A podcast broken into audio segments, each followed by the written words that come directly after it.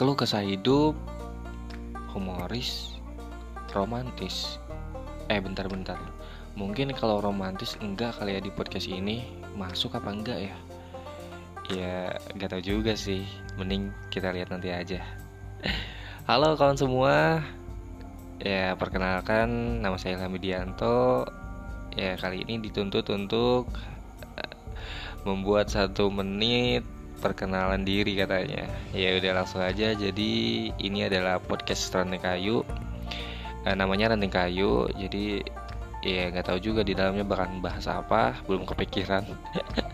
Ya mungkin semoga aja bisa menemani hari-hari kalian di saat kalian sedang merasa gabut atau apa pun itu. Ya semoga aja ranting kayu bisa menemani kalian